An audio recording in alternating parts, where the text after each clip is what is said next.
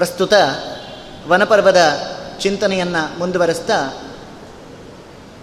ಕೃಷ್ಣನ ಪರಮಾಪ್ತ ಭಕ್ತರಾದಂತಹ ಪಾಂಡವರು ವನವಾಸದಲ್ಲಿದ್ದಾರೆ. ಆದರೂ ಅವರಿಗೆ ಆ ವನ ಭವನವಾಗಿದೆ ಎಂಬುದಾಗಿ. ಜ್ಞಾನಿಗಳಿಗೆ ವನವು ಭವನವಾಗತ್ತೆ, ನಮಗೆ ಭವನವು ವನವಾಗತ್ತೆ. ಭವನ ಎಂಬತಕ್ಕಂತಹ ಮೂರಕ್ಷರದ ಶಬ್ದ ಇದನ್ನು ಬಹಳ ಔಚಿತ್ಯಪೂರ್ಣವಾಗಿ ಶಾಸ್ತ್ರಕಾರರು ತಿಳಿಸಿಕೊಡ್ತಾರೆ. ಭವನ ಎಂಬುದಾಗಿ. ಯಾವಾಗ ಭವನವಾಗುತ್ತೆ ಅಂದರೆ ಭಕಾರಸ್ತು ವಿಷ್ಣುರುದ್ದಿಷ್ಟಂ ಎಂಬುದಾಗಿ. ಆ ಭಕಾರ ಇದೆಯಲ್ಲ, ಅದಕ್ಕೆ ವಿಷ್ಣು ಎಂಬುದಾಗಿ ಅರ್ಥ, ಭಗವಂತ ಎಂಬುದಾಗಿ ಅರ್ಥ. ಅಂದರೆ ಈ ದೇಹವೆಂಬಂತಹ ವನದಲ್ಲಿ ಭಗವಂತ ಸನ್ನಿಹಿತನಾಗಿದ್ದರೆ ಇದು ಭವನವಾಗತ್ತೆ. ಆ ಭವನ ಎಂಬಂತಹ ಮೂರಕ್ಷರದ ಶಬ್ದದಲ್ಲಿ ಭಕಾರ ಹೊರಟೋದ್ರೆ ಕೇವಲ ವನ ಮಾತ್ರ ಉಳ್ಕೊಳ್ಳುತ್ತೆ. ಆದ್ದರಿಂದ ನಮ್ಮ ದೇಹವು ಅದು ಭವನವಾಗಬೇಕು ಅಂತಂದರೆ ಭಗವಂತನ ವಿಶಿಷ್ಟವಾದಂತಹ ಸನ್ನಿಧಾನ ಈ ದೇಹವೆಂಬಂತಹ ವನದಲ್ಲಿ ಅಭಿವ್ಯಕ್ತವಾಗಬೇಕು. ಒಂದು ವೇಳೆ ಈ ದೇಹವೆಂಬಂತಹ ವನದಲ್ಲಿ ಭಗವಂತನ ಅಸ್ತಿತ್ವ ಈ ಜೀವ ಕಂಡುಕೊಳ್ಳಿಲ್ಲ ಅಂದರೆ ಈ ಭವನವು ವನ ಸದೃಶವಾಗತ್ತೆ ಹೇಗೋ ಪಾಂಡವರು ಕೂಡ ನಮಗೆ ವನದಲ್ಲಿದ್ದರೂ ಕೂಡ ಭವನದ ಇದ್ದಂತೆ ಆನಂದವಾಗಿದ್ದಾರೆ. ಕಾರಣ ಭಗವಂತನ ವಿಶಿಷ್ಟವಾದಂತಹ ಭಕ್ತಿಯನ್ನು ಮಾಡಿದಂತಹ ಭಗವದ್ಭಕ್ತರು ಪಾಂಡವರು. ಆದ ಕಾರಣ ಆ ವನ ಅಂತ ಅದರಿಂದ ಬರತಕ್ಕಂತಹ ದುಃಖ, ಕ್ಲೇಶಗಳು ಯಾವುದೂ ಅವರನ್ನು ಬಾಧಿಸಲಿಲ್ಲ. ಆನಂದವಾಗೇ ಇದ್ದಾರೆ. ಕಾರಣ, ಪರಮಾತ್ಮನ ವಿಶಿಷ್ಟವಾದಂತಹ ಸನ್ನಿಧಾನ ಅವರಲ್ಲಿ ಅಭಿವ್ಯಕ್ತವಾದ ಕಾರಣ. ಹೀಗೆ, ಆ ವನಪರ್ವದ ಚಿಂತನೆಯನ್ನು ಜ್ಞಾನಿಗಳು ನಮಗೆ ಮಾಡಿಸಿಕೊಡ್ತಾ, ವೈಶಂಪಾಯನರು ಜನಮೇಜಯ ಮಹಾರಾಜನ ಕುರಿತು ಹೇಳ್ತಾ ಇದ್ದಾರೆ. ಹಿಂದಿನ ಒಂದು ಸಂಚಿಕೆಯಲ್ಲಿ ಗಂಗಾವತಾರಣದ ಒಂದು ಕಥೆಯನ್ನು ಧರ್ಮರಾಜರಿಗೆ ಲೋಮಶರು ತಿಳಿಸಿಕೊಟ್ಟಿದ್ದಾರೆ ಸಗರ ಚಕ್ರವರ್ತಿಗಳ ಕಥೆಯನ್ನು ಹಾಗೂ ಗಂಗಾವತರಣದ ಕಥೆಯನ್ನು ನಿರೂಪಿಸಿದ್ದಾರೆ. ಮುಂದೆ ಆ ಕಥೆಯನ್ನು ಕೇಳಿದ ಮೇಲೆ ಆನಂದ ಭರಿತರಾಗಿರತಕ್ಕಂತಹ ಧರ್ಮರಾಜರು ನಂದ ಮತ್ತು ಅಪರನಂದ ಎಂಬಂತಹ ಎರಡು ನದಿಗಳ ಕಡೆಗೆ ಸಪರಿವರಿಯಾಗಿ ಪ್ರಯಾಣವನ್ನು ಮಾಡ್ತಾ ಇದ್ದಾರೆ. ಲೋಮಶರಿಂದ ತಿಳಿದುಕೊಳ್ತಾ ಇದ್ದಾರೆ ಧರ್ಮರಾಜರು. ಅಂತಹ ಮಹಾನದಿಗಳಲ್ಲಿ ಸ್ನಾನ ಮಾಡೋದರಿಂದ ಬಹಳ ಪುಣ್ಯ ಇದೆ ಅಂಥೇಳಿ ಎಲ್ಲ ಪಾಪಗಳು ಕೂಡ ನಶಿಸಿ ಹೋಗ್ತವೆ. ಆದ್ದರಿಂದ ಯುಧಿಷ್ಠಿರಿಗೆ ಲೋಮಶರು ಆಜ್ಞಾಪಿಸ್ತಾ ಇದ್ದಾರೆ. ಇದು ಬಹಳ ಉತ್ತಮವಾದಂತಹ ತೀರ್ಥ, ನಂದ ಮತ್ತು ಅಪರನಂದ ಎಂಬುದಾಗಿ. ಸಪರಿವಾರರಾಗಿ ಇಲ್ಲಿ ಮಿಂದು ಪುನೀತರಾಗಿ ಅಂತ ಹೇಳಿದಂತೆ ಆ ಧರ್ಮರಾಜರು ಎಲ್ಲ ತಮ್ಮ ಪರಿವಾರವನ್ನು ಕೂಡಿಕೊಂಡು ಪುಣ್ಯ ನದಿಗಳ ಸಮೀಪದಲ್ಲಿ ತಾವು ಬಂದು ಮಿಂದು ಪುನೀತರಾಗ್ತಾ ಇದ್ದಾರೆ. ಅದರಿಂದ ಆ ತೀರ್ಥಗಳು ಪುಣ್ಯವಂತರ ದರ್ಶನವಾದರೆ ಬಹಳ ಆನಂದ ಪಡ್ತಾರಂತೆ ತೀರ್ಥಾಭಿಮಾನಿ ದೇವತೆಗಳು. ಕಾರಣ ಇಷ್ಟೇ. ಅನೇಕರು ನಮ್ಮಂಥವರು ಪುಣ್ಯಾತ್ಮರು ಹೋಗಿ ನಮ್ಮಲ್ಲಿರ್ತಕ್ಕಂತಹ ಪಾಪಗಳನ್ನೆಲ್ಲ ಆ ತೀರ್ಥದಲ್ಲಿ ಬಿಟ್ಟು ಬರ್ತೇವಲ್ಲ ನಮ್ಮಂಥವ್ರು ಹೋದರೆ ಶಪಿಸ್ತಾರೆ ಅಂದರೆ ಯಾಕಾದರೂ ಬಂದರೂ ಈ ಪುಣ್ಯಾತ್ಮರು ಅಂತ. ಒಂದು ಅರ್ಥದಲ್ಲಿ ಹಾಗೆ ಪುಣ್ಯವಂತರು ನಾವು. ಆದರೆ ಅನೇಕ ಜ್ಞಾನಿಗಳು ತೀರ್ಥಕ್ಷೇತ್ರವನ್ನು, ತೀರ್ಥ ನದಿಗಳನ್ನು ತಾವು ಸಂದರ್ಶನ ಮಾಡಿದಾಗ ಆ ತತ್ವಾಭಿಮಾನಿ ದೇವತೆಗಳೆಲ್ಲ, ನದ್ಯಾಭಿಮಾನಿ ದೇವತೆಗಳೆಲ್ಲ ಆನಂದ ಪಡ್ತಾರಂತೆ ಕಾರಣ ನಮ್ಮಲ್ಲಿರ್ತಕ್ಕಂತಹ ಪಾಪ ಎಲ್ಲ ಇವತ್ತು ನಾಶವಾಗತ್ತೆ ಎಂಬುದಾಗಿ.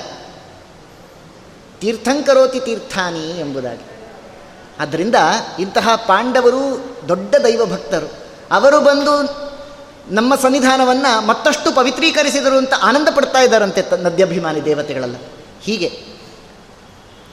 ನಂತರದಲ್ಲಿ ಲೋಮಶರು ಹೇಳಿದ್ರು, ನಾವೆಲ್ಲ ಹೋದರೆ ಗಂಗೆ ಮಿಂದರೆ ಮಲವು ಹಿಂಗಿತಲ್ಲದೆ ರಂಗನೊಲಿಯನು ಭಕ್ತರ ಸಂಗ ದೊರೆಯದೆ.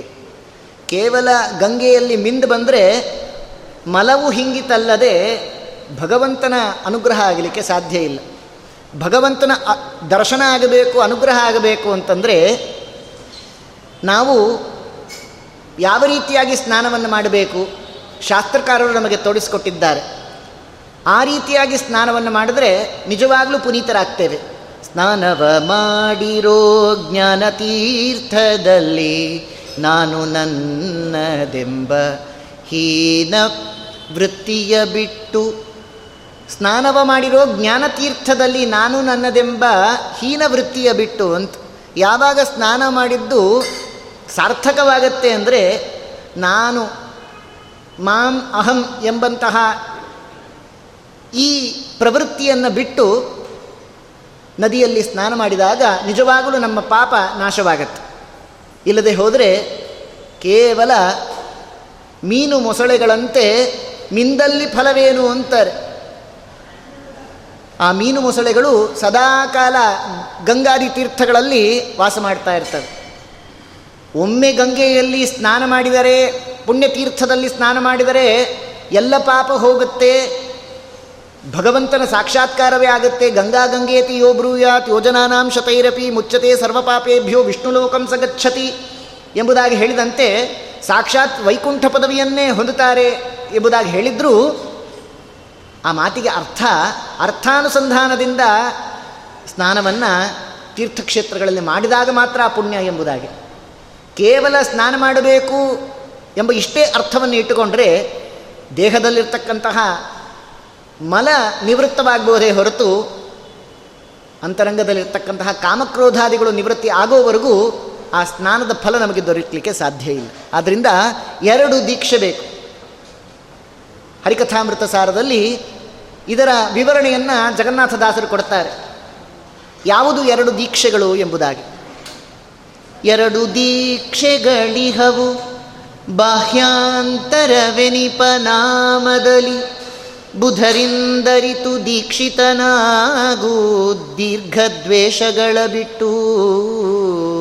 ಎರಡು ದೀಕ್ಷೆಗಳಿಹವು.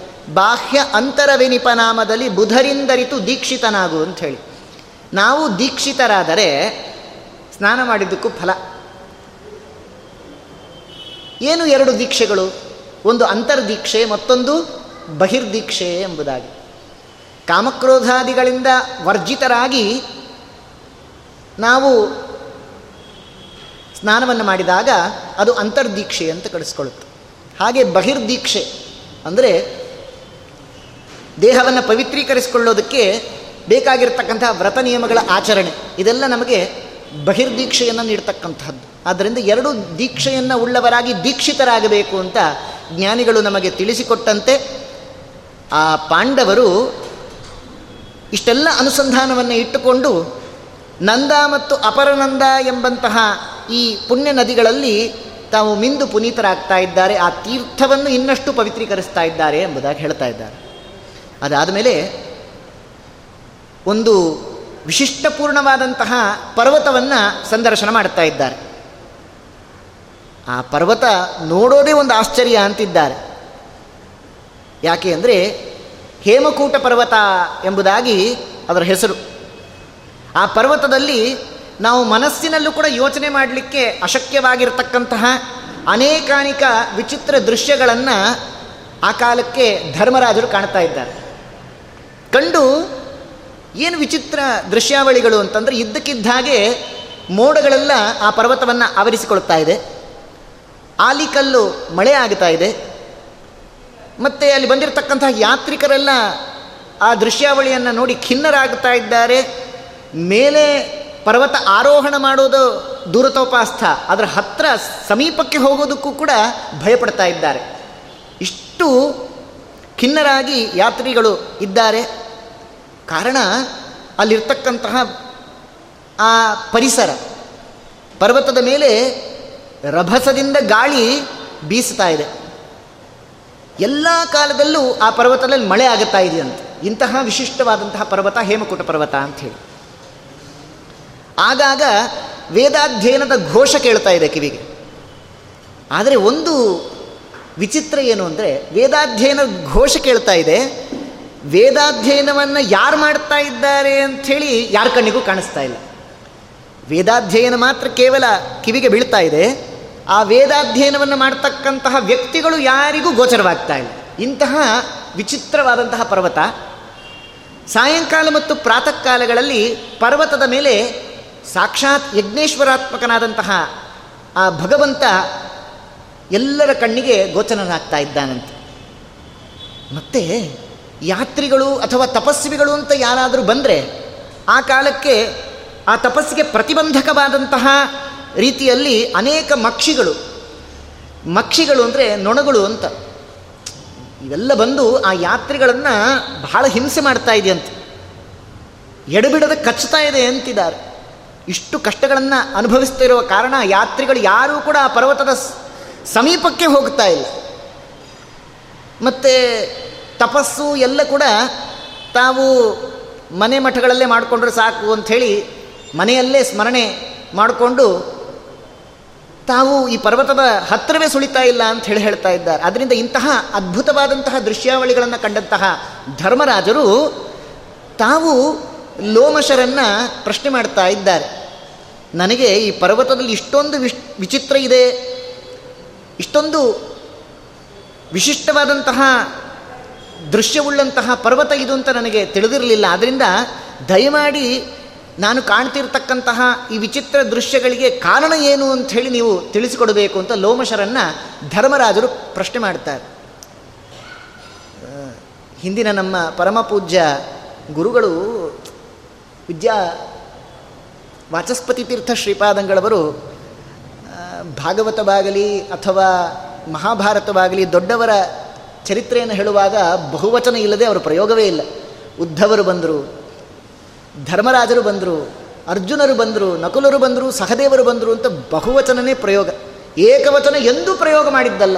ಅವರಿಂದ ನಾವು ತಿಳಿದುಕೊಳ್ಳಬೇಕಾಗಿರುವಂತಹ ಅಂಶ ದೇವಾನು ದೇವತೆಗಳವರು ಅವರನ್ನು ಏಕವಚನ ಸಂಬೋಧನೆ ಎಂದು ಮಾಡಬಾರದು ಅಶಾಸ್ತ್ರೀಯ ಎಂಬುದಾಗಿ ಅನುಸಂಧಾನ ಮಾಡಿಕೊಂಡು ಅವರ ವಿಶಿಷ್ಟವಾದಂತಹ ಸನ್ನಿಧಾನ ವ್ಯಕ್ತವಾದಂತಹ ಈ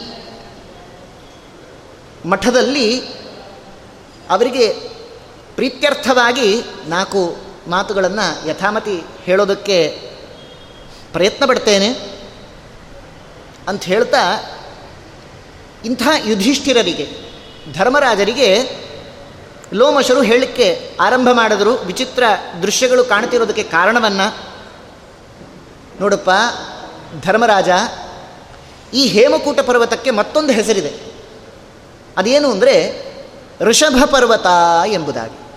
ಈ ಹೇಮಕೂಟ ಪರ್ವತಕ್ಕೆ ಮತ್ತೊಂದು ಹೆಸರು ಋಷಭ ಪರ್ವತ ಎಂಬುದಾಗಿ. ಯಾಕೆ ಅಂದರೆ ಋಷಭ ನಾಮಕನಾದಂತಹ ದೊಡ್ಡ ಋಷಿ ತಪಸ್ಸು ಮಾಡಿದಂತಹ ಸ್ಥಳ ಇದು. ಸಹಸ್ರ ವರ್ಷಗಳ ಕಾಲ ಋಷಭನಾಮಕನಾದಂತಹ ದೊಡ್ಡ ಋಷಿ ತಪಸ್ಸು ಮಾಡಿದ ಕಾರಣ ಈ ಪರ್ವತಕ್ಕೆ ಋಷಭ ಪರ್ವತ ಎಂಬುದಾಗಿಯೂ ಹೆಸರಿದೆ. ಆ ಋಷಿ ಬೇಕಾದಷ್ಟು ತಪಸ್ಸು ಮಾಡಿದ್ರೂ ಕೂಡ ಒಂದೇ ಒಂದು ನ್ಯೂನತೆ ಇತ್ತು. ಅದೇನು ಅಂದರೆ ಆ ಋಷಿ ಕೋಪವನ್ನು ಪರಿತ್ಯಾಗ ಮಾಡಿರಲಿಲ್ಲ. ಬೇಕಾದಷ್ಟು ತಪಸ್ಸು ಮಾಡಿದ್ರೂ ಕೋಪ ಬಿಟ್ಟಿರಲಿಲ್ಲ. ಅದಕ್ಕೆ ಶಾಸ್ತ್ರಕಾರ ಹೇಳ್ತಾರೆ, ಯಾರು ಉತ್ತಮರು, ಮಧ್ಯಮರು, ಅಧಮರು, ಅಧಮಾಧಮರು, ಸಾಧಕರು ಅಂಥೇಳಿ ನಮ್ಮ ನಮ್ಮ ಸಾಧನೆ ನಮ್ಮ ನಮ್ಮ ಯೋಗ್ಯತಾನುಸಾರವಾಗಿ. ಆದ್ದರಿಂದ ಉತ್ತಮ ಸಾಧಕರು ಹೇಗೆ, ಮಧ್ಯಮರು ಹೇಗೆ, ಅಧಮರು ಹೇಗೆ, ಅಧಮಾಧಮರು ಹೇಗೆ ಎಂಬುದಾಗಿ. ಉತ್ತಮರಾಗಿರ್ತಕ್ಕಂಥವರಿಗೆ ಕೋಪ ಕ್ಷಣಕಾಲ ಮಾತ್ರ ಅಂತ. ಅವರಿಗೆ ಬಹಳ ಕಾಲ ಕೋಪ ಬರೋದಿಲ್ಲ. ಕೋಪ ಬಂದರೂ ಕೂಡ ಒಂದು ಕ್ಷಣ ಮಾತ್ರ ಇರುತ್ತಷ್ಟೆ. ಬಹಳ ಕಾಲ ಉಳಿಯೋದಿಲ್ಲ ಅದು. ಹಾಗೆ ಮಧ್ಯಮರಿಗೆ ಕೋಪ ಬಂದರೆ ಒಂದು ದಿವಸ ಇರುತ್ತಂತೆ. ಮಧ್ಯಮರಿಗೆ, ಅವರಿಗೆ ಶನಿವಾರ ಕೋಪ ಬಂದರೆ ಭಾನುವಾರವೇ ಹೋಗೋದು. ಅಷ್ಟು ಕೋಪ, ಒಂದು ದಿವಸ ಪೂರ್ಣ ಕೋಪ ಇರುತ್ತೆ ಅವರಿಗೆ ಅವರು ಮಧ್ಯಮರು. ಇನ್ನು ಹಾಗೆ ಅಧಮರು ಯಾರು ಅಂತಂದರೆ, ಅವರಿಗೆ ಕೋಪ ಬಂದರೆ ಒಂದು ಸಂವತ್ಸರ ಪರ್ಯಂತ ಇರುತ್ತೆ. ಅಂದರೆ ಅವರಿಗೆ ವಿರೋಧಿ ನಾಮ ಸಂವತ್ಸರದಲ್ಲಿ ಕೋಪ ಬಂದರೆ, ವಿಕಾರಿ ನಾಮ ಸಂವತ್ಸರದಲ್ಲಿ ಹೋಗೋದು. ಒಂದು ಸಂವತ್ಸರದವರೆಗೂ ಕೋಪ ಹಾಗೆ ಇರುತ್ತೆ ಅವರಿಗೆ. ಇದು ಅಧಮರ ಲಕ್ಷಣ. ಇನ್ನು ಅಧಮಾಧಮರ ಲಕ್ಷಣ ಅಂತಂದರೆ, ಸಾಯೋವರೆಗೂ ಕೋಪ ಹೋಗಲ್ಲ ಅವರಿಗೆ. ಆದ್ದರಿಂದ ನಾವು ಯಾವ ಕ್ಯಾಟಗರಿಯಲ್ಲಿ ಸೇರಿಕೊಂಡಿದ್ದೀವಿ ಅಂತ ಆಮೇಲೆ ನಾವೇ ನೋಡ್ಕೋಬಹುದು. ಆದ್ದರಿಂದ ಉತ್ತಮರು, ಮಧ್ಯಮರು, ಅಧಮರು, ಅಧಮಾಧಮರು ಎಂಬುದಾಗಿ ಹೇಳ್ತಾ ಪ್ರಸ್ತುತ ದೊಡ್ಡ ತಪಸ್ವಿಗಳು ಆದರೆ ಆ ಕೋಪವನ್ನು ಪರಿತ್ಯಾಗ ಮಾಡಿರಲಿಲ್ಲ ಅಂತ ಹೇಳ್ತಾ ಇದ್ದಾರೆ. ಎಲ್ಲಾನು ಬಲ್ಲೇನೆಂಬುವಿರಲ್ಲ, ಅವಗುಣ ಬಿಡಲಿಲ್ಲ, ಎಲ್ಲಾನು ಬಲ್ಲೇನೆಂಬುವಿರಲ್ಲ. ದಾಸರು ಪ್ರಶ್ನೆ ಮಾಡ್ತಾರೆ ನಮ್ಮನ್ನು, ಇಲ್ಲಪ್ಪ, ಎಲ್ಲ ಬರುತ್ತೆ ನನ್ನ ಬಿಟ್ಟರೆ ಬೇರೆ ಜ್ಞಾನಿ ಇಲ್ಲ ಅಂಥೇಳಿ ಅಂದುಕೊಳ್ತೀಯಲ್ಲ, ಎಷ್ಟು ಅವಗುಣಗಳಿದೆ, ಅದನ್ನು ತಿದ್ದುಕೊಳ್ಳೋ ಪ್ರಯತ್ನ ಯಾವಾಗ ಮಾಡೋದು ಅಂತ ಪ್ರಶ್ನೆ ಮಾಡ್ತಾರೆ ದಾಸರು. ಎಲ್ಲಾನು ಬಲ್ಲೇನೆಂಬುವಿರಲ್ಲ ಅವಗುಣ ಬಿಡಲಿಲ್ಲ ಎಲ್ಲಾನು ಬಲ್ಲೇನೆಂಬುವಿರಲ್ಲ ಕಾವಿಯನುಟ್ಟು ತಿರುಗುವಿರಲ್ಲ, ಕಾಮವ ಬಿಡಲಿಲ್ಲ. ಕಾವಿಯನುಟ್ಟು ತಿರುಗುವಿರಲ್ಲ, ಕಾಮವ ಬಿಡಲಿಲ್ಲ. ನೇಮನಿತ್ಯವನು ಮಾಡುವಿರಲ್ಲ, ಸುಳ್ಳನು ಬಿಡಲಿಲ್ಲ. ಎಲ್ಲಾನು ಬಲ್ಲೇನೆಂಬುವಿರಲ್ಲ. ಅವಗುಣ ಬಿಡಲಿಲ್ಲ ಎಲ್ಲಾನು ಬಲ್ಲೇನೆಂಬುವಿರಲ್ಲ.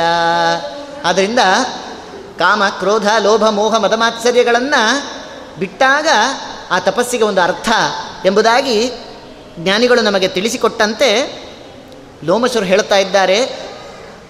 ಆ ಋಷಭನಾಮಕರಾದಂತಹ ಋಷಿ ಶೀಘ್ರ ಕೋಪಕ್ಕೆ ಒಳಗಾಗ್ತಾ ಇದ್ರು.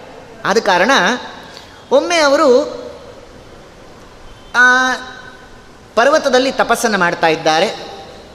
ಆಗ ಕೆಲವು ಜ್ಞಾನಿಗಳು, ಅನೇಕ ತಪಸ್ವಿಗಳು ಕೂಡ ಅವರನ್ನು ಸಂದರ್ಶನ ಮಾಡಬೇಕು ಅಂತ ಹೇಳಿ ಬಂದರು.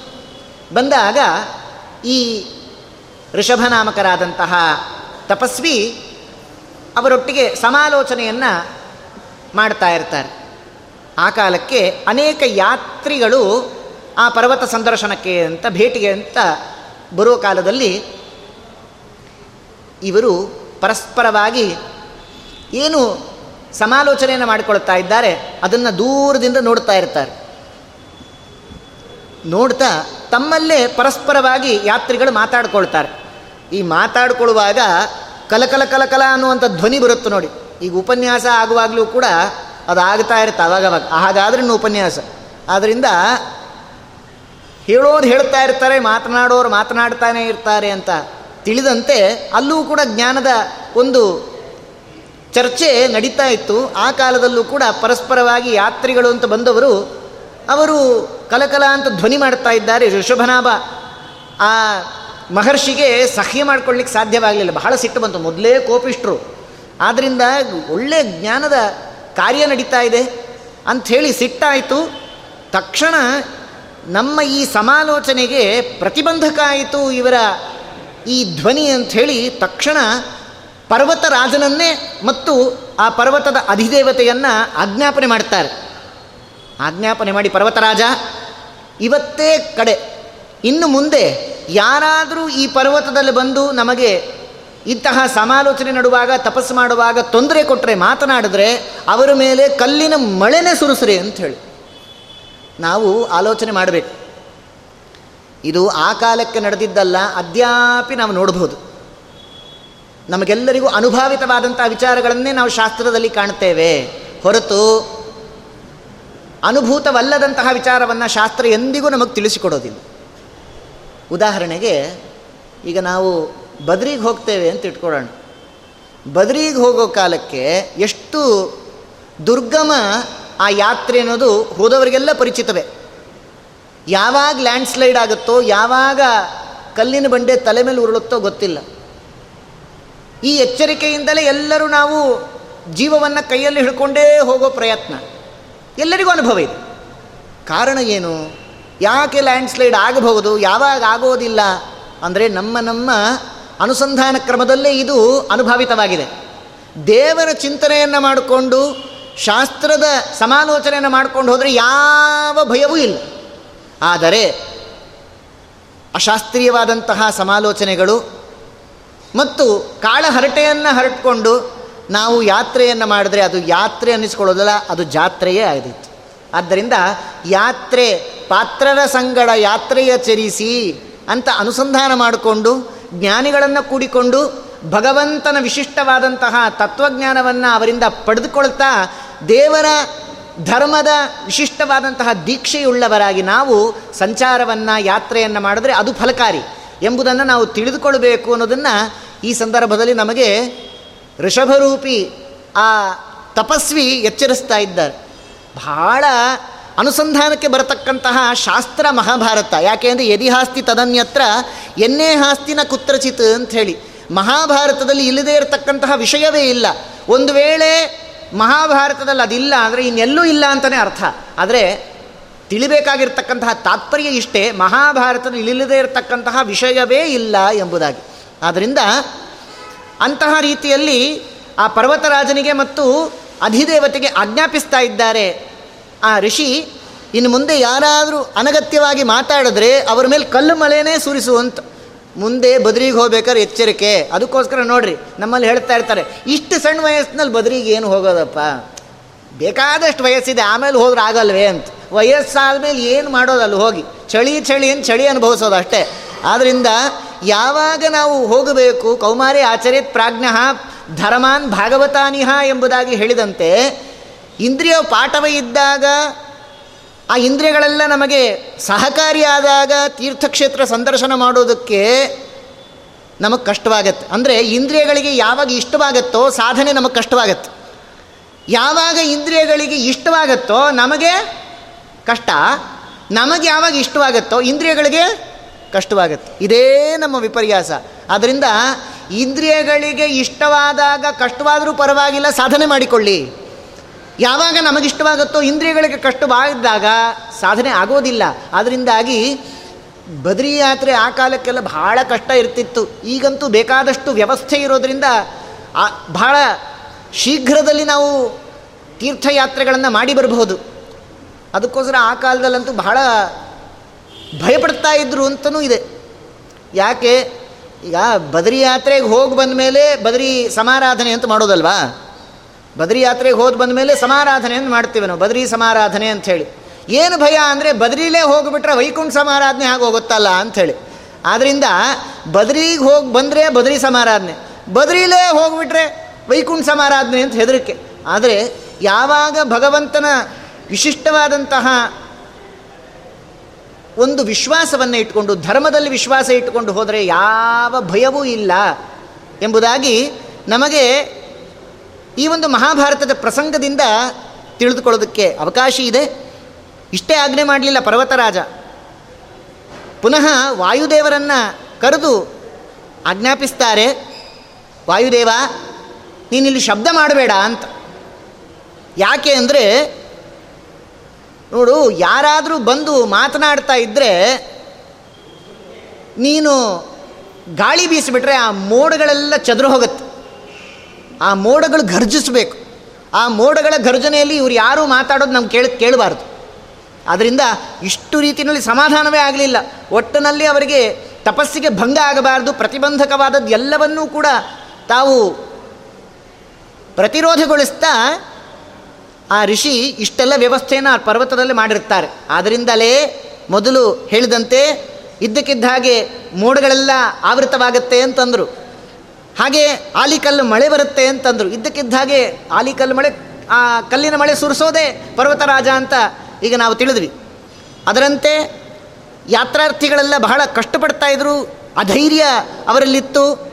ಮತ್ತು ಎಲ್ಲ ಕಾಲದಲ್ಲೂ ಮಳೆ ಬರ್ತಾ ಇತ್ತು ಅಂತೇಳಿ ಹೇಳುವಾಗ ಯಾಕೆ ಆ ವೇದಾಧ್ಯಯನ ಮಾಡ್ತಕ್ಕಂತಹ ಯಾವ ವ್ಯಕ್ತಿಗಳು ಗೋಚರವಾಗ್ತಾ ಇಲ್ಲ ಅಂಥೇಳಿ ಪ್ರಶ್ನೆ ಬರುತ್ತೆ. ಅದಕ್ಕೆ ಉತ್ತರ ಕೊಡ್ತಾರೆ. ನೋಡಪ್ಪ ಆ ವೇದಾಧ್ಯಯನ ಮಾಡ್ತಕ್ಕಂಥವರು ಮನುಷ್ಯರಲ್ಲ, ಇಂದ್ರಾದಿ ದೇವತೆಗಳು ಅಂತಾರೆ. ಆ ಇಂದ್ರಾದಿ ದೇವತೆಗಳು ತಾವು ಯಾವತ್ತೂ ಕೂಡ ಮನುಷ್ಯರ ಕಣ್ಣಿಗೆ ಕಾಣಬಾರದು ಅಂತ ಹೇಳಿ ಅದೃಶ್ಯರಾಗಿ ಈ ಪರ್ವತದಲ್ಲಿ ಅಡಗಿಕೊಳ್ತಾ ಇದ್ದರು ಅಂಥೇಳಿ ಹೇಳ್ತಾ, ಯಾತ್ರಿಕರು ದೇವತೆಗಳನ್ನು ಕಾಣಬೇಕು ಅಂತಲೇ ಈ ಪರ್ವತವನ್ನು ಕಷ್ಟಪಟ್ಟು ಹತ್ತು ಬರೋರಂತ.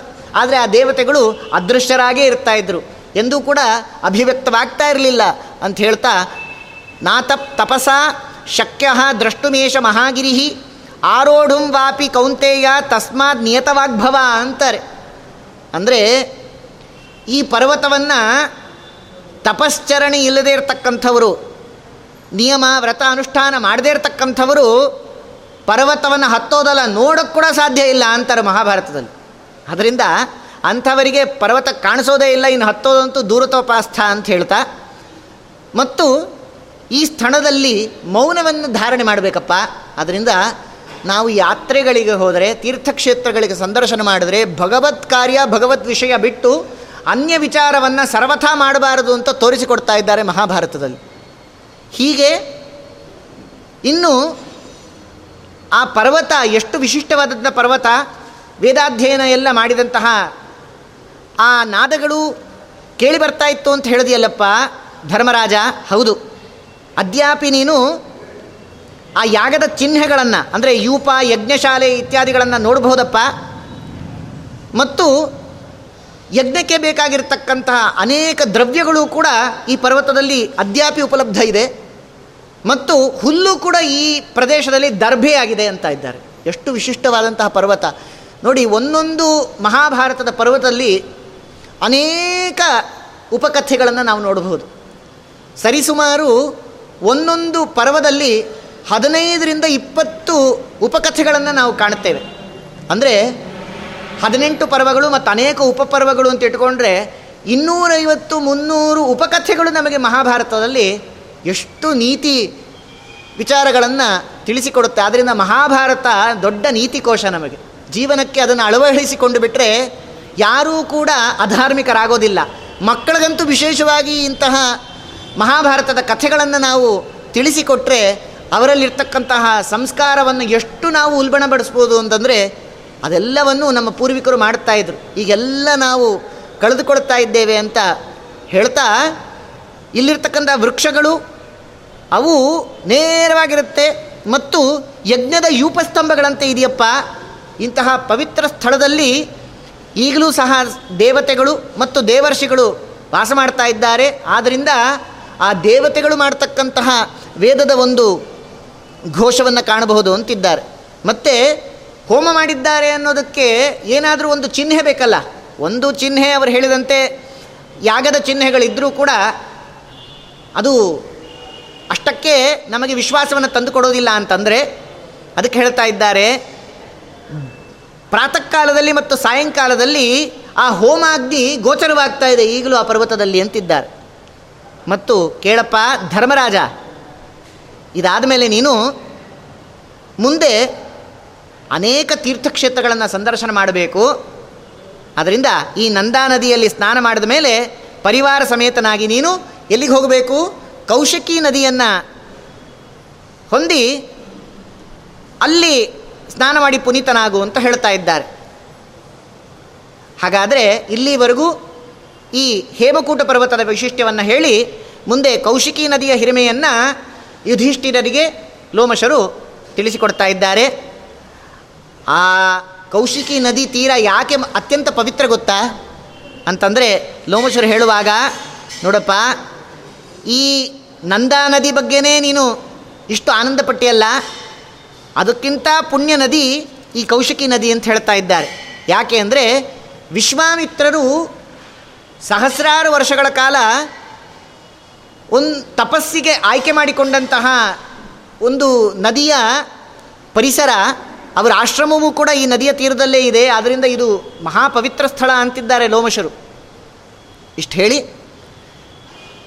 ಮುಂದೆ ಆ ಕಶ್ಯಪ ವಂಶೋದ್ಭವರಾದಂತಹ ವಿಭಾಂಡಕ ಮಹರ್ಷಿಗಳ ಚರಿತ್ರೆಯನ್ನು ನಿರೂಪಣೆ ಮಾಡ್ತಾರೆ. ಬಹಳ ರೋಚಕವಾದಂತಹ ಕಥೆ.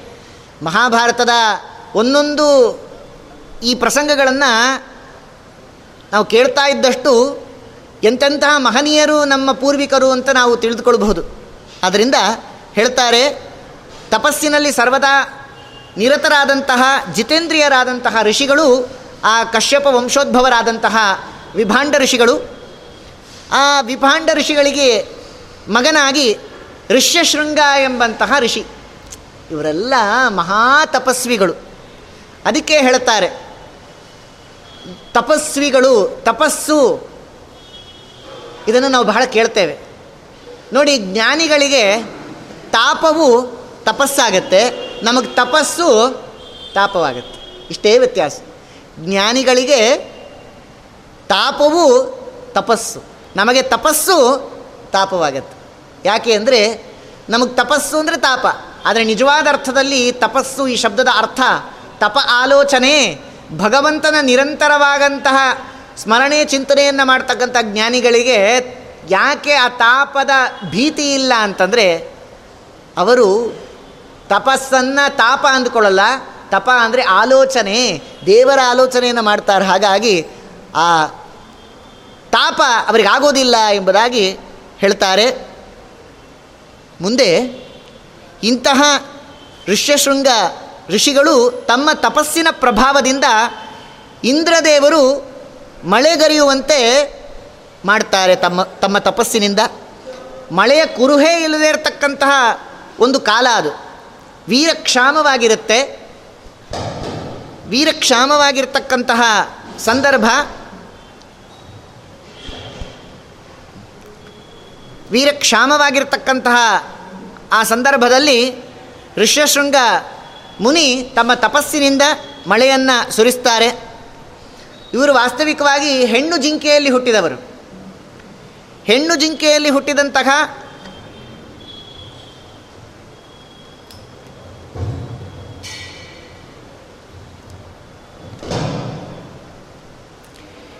ಹೆಣ್ಣು ಜಿಂಕೆಯಲ್ಲಿ ಹುಟ್ಟಿದಂತಹ ಮಹಾ ತೇಜಸ್ವಿ ಋಷ್ಯಶೃಂಗ, ವಿಭಾಂಡಕರ ಮಗ ಮುಂದೆ ಲೋಮಪಾದನ ದೇಶದಲ್ಲಿ ತಾನು ಅದ್ಭುತ ಕಾರ್ಯವನ್ನೇ ಮಾಡಿಬಿಡ್ತಾರೆ. ಶಾಂತಾದೇವಿ ಅಂಥೇಳಿ ಲೋಮಪಾದನ ಮಗಳು, ಒಳ್ಳೆ ತಪಸ್ವಿನಿ, ಅವಳನ್ನು ವಿವಾಹ ಮಾಡಿಕೊಳ್ತಾರೆ.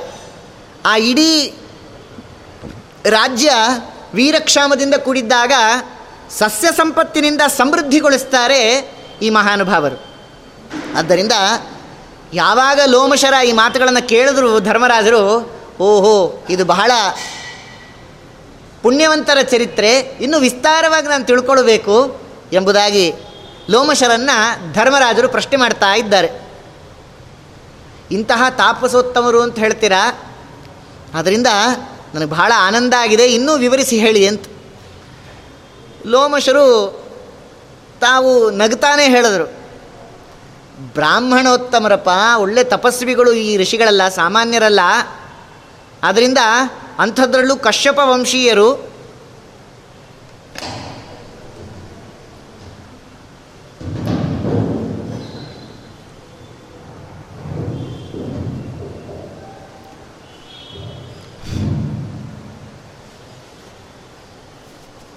ಇಲ್ಲಿ ಯುಧಿಷ್ಠಿರರು ಲೋಮಶರಿಗೆ ಒಂದು ಎಂಟು ಪ್ರಶ್ನೆ ಕೇಳ್ತಾರೆ. ಎಂಟು ಪ್ರಶ್ನೆಗೂ ಉತ್ತರ ಕೊಡಬೇಕೀಗ ಅದ್ಭುತವಾದಂತಹ ಪ್ರಶ್ನೆ. ಹೀಗೆ ಹೇಳಿದ್ದನ್ನೆಲ್ಲ ತಾವು ಚಿಂತನೆ ಮಾಡ್ತಾ ಎಂಟು ಪ್ರಶ್ನೆಗಳನ್ನು ಕೇಳ್ತಾ ಇದ್ದಾರೆ. ಮೊದಲನೇ ಪ್ರಶ್ನೆ, ಆ ವಿಭಾಂಡಕರ ಮಗನಾದಂಥ ಋಷ್ಯಶೃಂಗರು ಹೆಣ್ಣು ಜಿಂಕೆಯಲ್ಲಿ ಅವತಾರ ಮಾಡಿದ್ದಾದರೂ ಯಾಕೆ ಅನ್ನೋದು ಮೊದಲನೇ ಪ್ರಶ್ನೆ. ಎರಡನೇ ಪ್ರಶ್ನೆ, ಹೆಣ್ಣು ಜಿಂಕೆಯ ಹೊಟ್ಟೆಯಲ್ಲಿ ಹುಟ್ಟಿದಂತಹ ತಪಸ್ವಿಯಾದಂತಹ ಈ ಋಷ್ಯಶೃಂಗರು ತಪಸ್ವಿ ಆದದ್ದಾದರೂ ಹೇಗೆ ಅಂತ. ಮೊದಲನೇ ಪ್ರಶ್ನೆ, ಹೆಣ್ಣು ಜಿಂಕೆಯಲ್ಲಿ ಹುಟ್ಟಿದ ಹೇಗೆ ಅಂತ. ಎರಡನೇ ಪ್ರಶ್ನೆ ಹೆಣ್ಣು ಜಿಂಕೆಯಲ್ಲಿ ಹುಟ್ಟಿದವರು ಅಂತೀರಾ?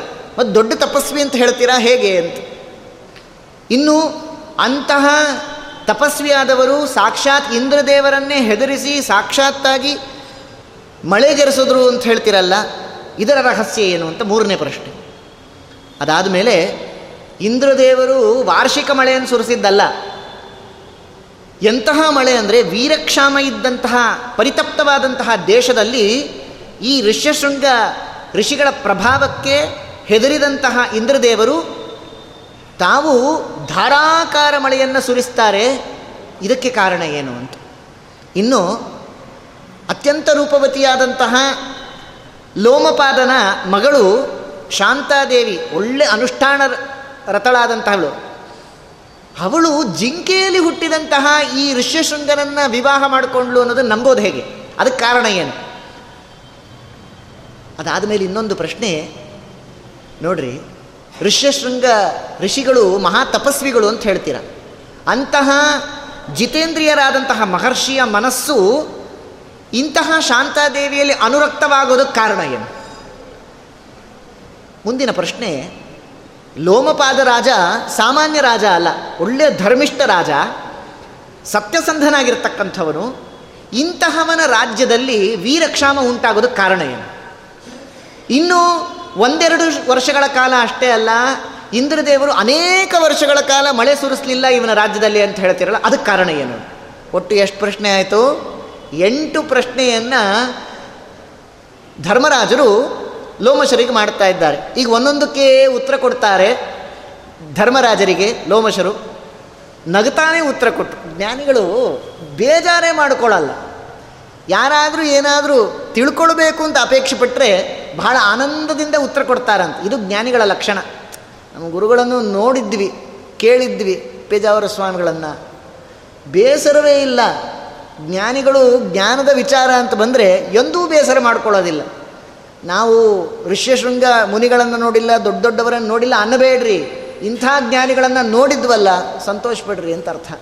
ಆದ್ದರಿಂದ ಬೆಳಗ್ಗೆ ನಾಲ್ಕಾಗಲಿ ರಾತ್ರಿ ಹನ್ನೊಂದಾಗಲಿ ಸುಧಾ ಪಾಠ ಪ್ರವಚನವನ್ನು ಮಾತ್ರ ಎಂದೂ ಬಿಟ್ಟವರಲ್ಲ ಪುಣ್ಯಾತ್ಮರು. ಅದಕ್ಕೆ ತಪಸ್ವಾಧ್ಯಾಯ ಶುಶ್ರೂಷ, ಕೃಷ್ಣ ಪೂಜಾರತಂ ಮುನಿಂ ವಿಶ್ವೇಶಂ ಇಷ್ಟದಂ ಒಂದೇ ಪರಿವ್ರಾಟ್ ಚಕ್ರವರ್ತಿನಂ ಅಂದರು ನಮ್ಮ ಸ್ವಾಮಿಗಳು.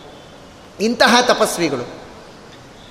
ಆದ್ದರಿಂದ ಪ್ರಸ್ತುತ ಹೇಳ್ತಾ ಇದ್ದಾರೆ, ಈ ವಿಭಾಂಡ ಮಕ್ಕ ಮಹರ್ಷಿಗಳು ಸಾಮಾನ್ಯರಲ್ಲಪ್ಪ, ಮೊದಲೇ ಹೇಳಿದಂತೆ ಕಶ್ಯಪ ವಂಶೀಯರು, ದೊಡ್ಡ ತಪಸ್ವಿಗಳು ಮತ್ತು ಮಹಾ ತೇಜಸ್ವಿ ಕೂಡ.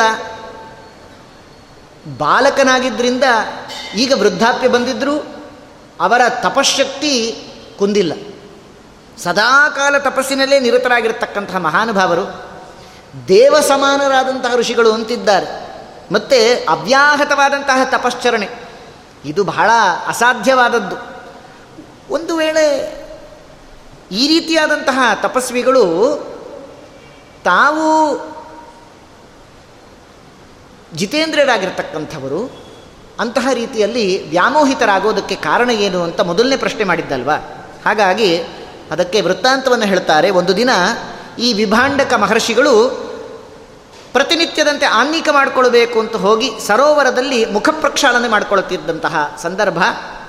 ಆ ಸಮಯಕ್ಕೆ ಸರಿಯಾಗಿ ಊರ್ವಶಿ ಅಂತರಿಕ್ಷದಲ್ಲಿ ಪ್ರಯಾಣ ಮಾಡ್ತಾ ಇರ್ತಾಳೆ. ಅವಳ ಒಂದು ಛಾಯೆ ನೀರಿನಲ್ಲಿ ಮೂಡುತ್ತೆ. ಆ ಊರ್ವಶಿಯ ಛಾಯೆ ಬಿದ್ದಿದ್ದಷ್ಟೇ ಅವಳನ್ನು ಸಾಕ್ಷಾತ್ತಾಗಿ ನೋಡಿದ್ದಲ್ಲ. ಊರ್ವಶಿಯ ಛಾಯೆ ನೀರಲ್ಲಿ ಬಿದ್ದಿದ್ದಕ್ಕೆ ವಿಭಾಂಡಕ ಮಹರ್ಷಿಗಳು ಆ ಛಾಯೆಯನ್ನು ನೋಡಿದ್ದೇ ತಡ ಅನೇಕ ಸಹಸ್ರ ವರ್ಷಗಳಿಂದ ಅಸ್ಖಲಿತವಾಗಿದ್ದಂತಹ ಆ ಮಹರ್ಷಿಗಳ ವೀರ್ಯ ಸ್ಖಲಿತವಾಗಿ ನೀರಿನಲ್ಲಿ ಬಿದ್ದೋಗುತ್ತೆ. ನೋಡಿ ಎಂಥ ತಪಸ್ವಿಗಳಿಗೂ ಅಸಾಧ್ಯವಾದದ್ದು ಅನ್ನೋದನ್ನು ತಿಳಿಸಿಕೊಡ್ತಾ ಇದ್ದಾರೆ. ಆದ್ದರಿಂದ ಅನೇಕ ಸಹಸ್ರ ವರ್ಷಗಳಿಂದ ಅಸ್ಖಲಿತವಾದದ್ದು ಅನ್ನತ್ತೆ ಮಹಾಭಾರತ. ಅಸ್ಖಲಿತವಾದಂತಹ ಆ ಮಹರ್ಷಿಗಳ ವೀರ್ಯ ಸ್ಖಲಿತವಾಗಿ ನೀರಿನಲ್ಲಿ ಬೀಳುತ್ತೆ. ಆ ವೇಳೆಗೆ ಸರಿಯಾಗಿ ಬಹಳ ದಾಹ ಆಗಿದೆ ಅಂಥೇಳಿ ಹೆಣ್ಣು ಜಿಂಕೆ ಒಂದು ನೀರನ್ನು ಅಪೇಕ್ಷೆ ಪಟ್ಟು ನೀರು ಕುಡಿಬೇಕು ಅಂತ ಅದೇ ಸರೋವರಕ್ಕೆ ಬರುತ್ತೆ. ನೀರು ಕುಡಿಬೇಕು ಅಂತ ಬಾಯಿ ಹಾಕಿತು. ನೀರಿನ ಜೊತೆಯಲ್ಲಿ ಈ ವಿಭಾಂಡಕ ಋಷಿಗಳ ರೇತಸ್ಸು ಕೂಡ ಆ ಹೆಣ್ಣು ಜಿಂಕೆಯ ಉದರವನ್ನು ಪ್ರವೇಶ ಮಾಡಿತು. ಇಷ್ಟೇ ಆಯಿತು. ಆ ಹೆಣ್ಣು ಜಿಂಕೆ ಸಾಮಾನ್ಯ ಅಂತ ತಿಳಿಬೇಡಿ. ದೊಡ್ಡ ಋಷಿಗಳು ಅವತಾರ ಮಾಡ್ತಾರೆ ಅಂದರೆ ಸಾಮಾನ್ಯರಲ್ಲಿ ಅವತಾರವೇ ಮಾಡೋದಿಲ್ಲ. ನಾವು ಹುಟ್ಟಿದ ಮೇಲೆ ನಮ್ಮ ಅವತಾರ ಅಷ್ಟೇ. ಜ್ಞಾನಿಗಳು ಹುಟ್ಟಿದ್ದೇ ಅವರ ಅವತಾರ. ನಾವು ಹುಟ್ಟಿದ ಮೇಲೆ ನಮ್ಮ ನಮ್ಮ ಅವತಾರ ತೋರಿಸ್ಕೋತೀವಿ. ಹೀಗಾಗಿರುತ್ತೆ. ಆದ್ದರಿಂದ ಯಾರು ಆ ಹೆಣ್ಣು ಜಿಂಕೆ ಅಂದರೆ ದೇವತಾ ಕನ್ಯಪ್ಪ, ಸಾಮಾನ್ಯಳಲ್ಲ, ದೇವತೆ ಅವಳು. ಆದರೆ ಯಾವುದೋ ಒಂದು ಅಪರಾಧಕ್ಕೋಸ್ಕರವಾಗಿ ಅಂತಹ ದೇವತಾ ಸ್ತ್ರೀಗೆ ಬ್ರಹ್ಮದೇವರು ಶಾಪವನ್ನು ಕೊಟ್ಟಿರ್ತಾರೆ. ದೇವತಾ ಕನ್ಯಾ ಮೃಗೀಭೂತ್ವ ಮುನಿಂಸೂಯ ವಿಮೋಕ್ಷ್ಯಸೇ ಅಂತ ಹೇಳಿದಂತೆ. ಹಾಗಾದರೆ ನನ್ನ ಶಾಪ ವಿಮೋಚನೆ ಏನು?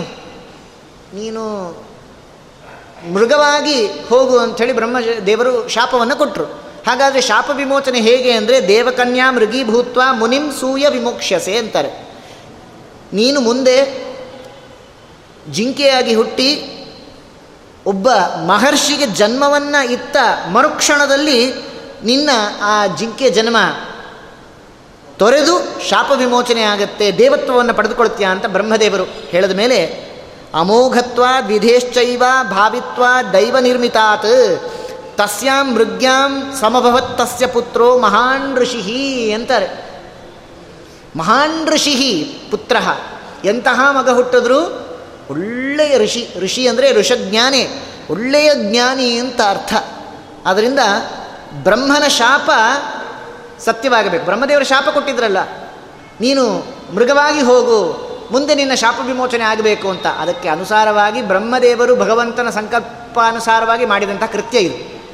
ಅದರಂತೆ ಆ ವಿಭಾಂಡಕ ಋಷಿಗಳು ತಮ್ಮ ರೇತಸ್ಖಲನ ಆಗಿದೆ ಈ ದೇವತಾ ಕನ್ಯೆ ಹರಿಣ ರೂಪದಲ್ಲಿ ಬಂದು ನೀರಿನ ಒಟ್ಟಿಗೆ ವೀರ್ಯವನ್ನು ಸೇವನೆ ಮಾಡಿದ್ದಾಳೆ. ಗರ್ಭವತಿಯೇ ಆಗೋಯಿತು ಆ ಜಿಂಕೆ. ಬ್ರಹ್ಮದೇವರ ಮಾತು ಸುಳ್ಳಾಗಲಿಕ್ಕೆ ಸಾಧ್ಯ ಇಲ್ಲ. ನವ ಮಾಸ ಕಳೆದ ಮೇಲೆ ಜಿಂಕೆಯಿಂದಲೇ ಋಷಿಯ ಈ ಮುನಿಗಳು ಅವತರಿಸಿಬಿಟ್ರು.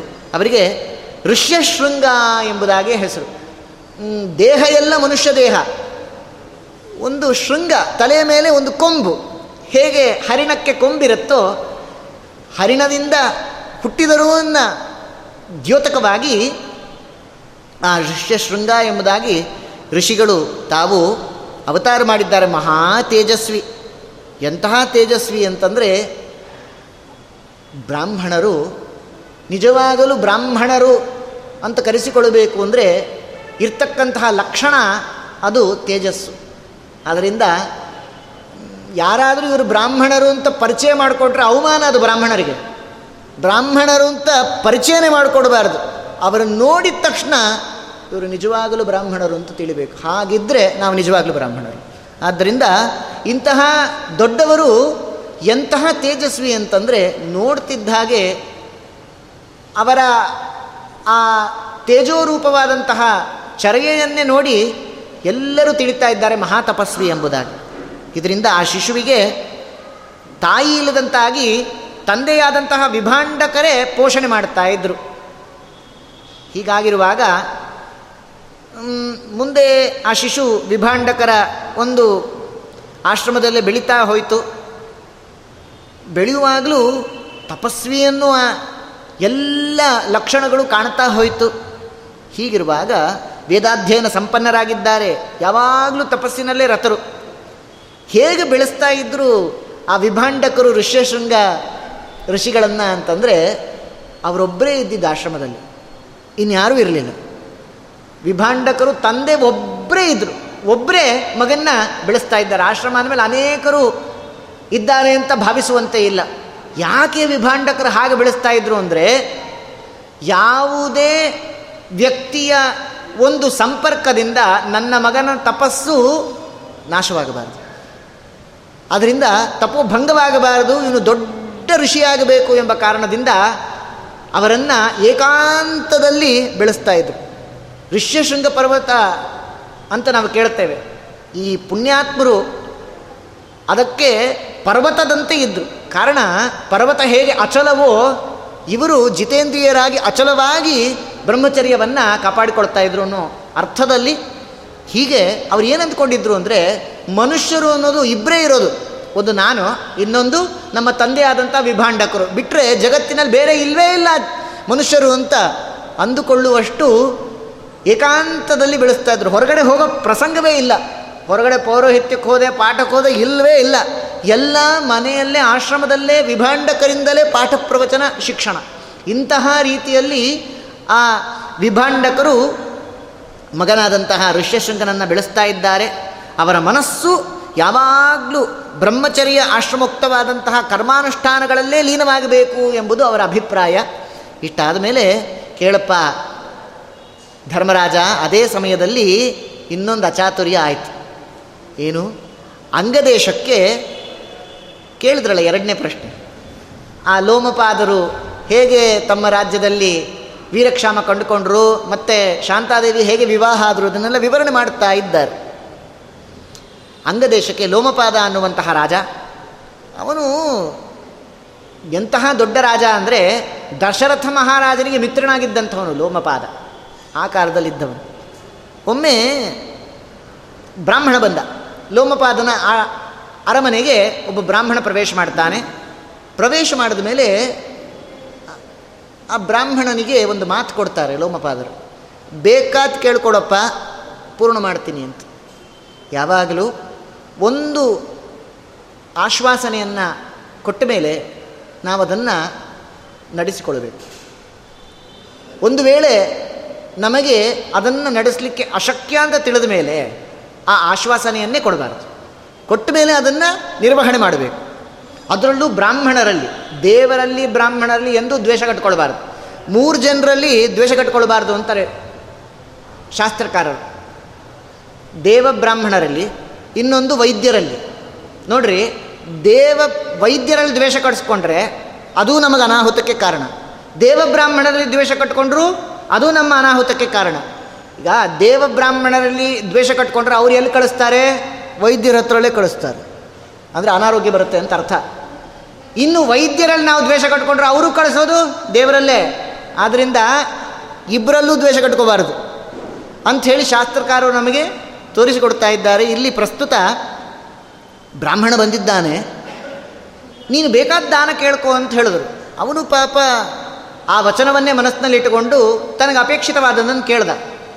ಆದರೆ ಈ ಲೋಮಪಾದ ದುರ್ಬುದ್ಧಿ ಬಂತು. ವಚನ ನಾನು ಸುಮ್ಮನೆ ಹಾಸ್ಯ ಮಾಡೋದು ಕೊಟ್ಟಿದ್ದಷ್ಟೇ ಅಂದುಬಿಟ್ಟ. ಬ್ರಾಹ್ಮಣ ಬಂದಿದ್ದಾನೆ, ವಚನ ಕೊಟ್ಟಿದ್ದಾಗಿದೆ, ಬೇಕಾದ ಕೇಳ್ಕೊ ಅಂತ ಹೇಳಿದ್ದಾಗಿದೆ, ಅಂತಹ ಸಂದರ್ಭದಲ್ಲಿ ಪಾಪ ಬ್ರಾಹ್ಮಣ ಕೇಳಿಕೊಂಡಾಗ ಹಾಸ್ಯಕ್ಕಷ್ಟೇ ಹೇಳಿದೆ ಹೇಳಿ ಹಾಸ್ಯವನ್ನೇ ಮಾಡಿಬಿಟ್ಟ.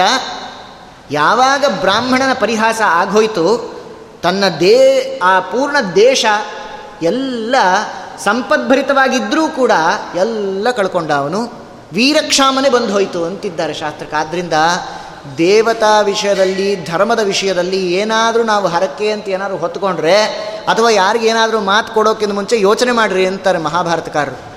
ನಾವೆಲ್ಲ ಅಷ್ಟೇ. ಆ ಕಾಲಕ್ಕೆ ಏನೋ ಕಷ್ಟ ಬಂದಿರುತ್ತೆ, ದುಃಖ ಬಂದಿರುತ್ತೆ, ಅದನ್ನು ಪರಿಹಾರ ಮಾಡಿಕೊಳ್ಬೇಕು ಅಂತ ಹರೆ ಹರಕೆಯನ್ನು ಹೊತ್ಕೊಂಡ್ಬಿಡ್ತೇವೆ.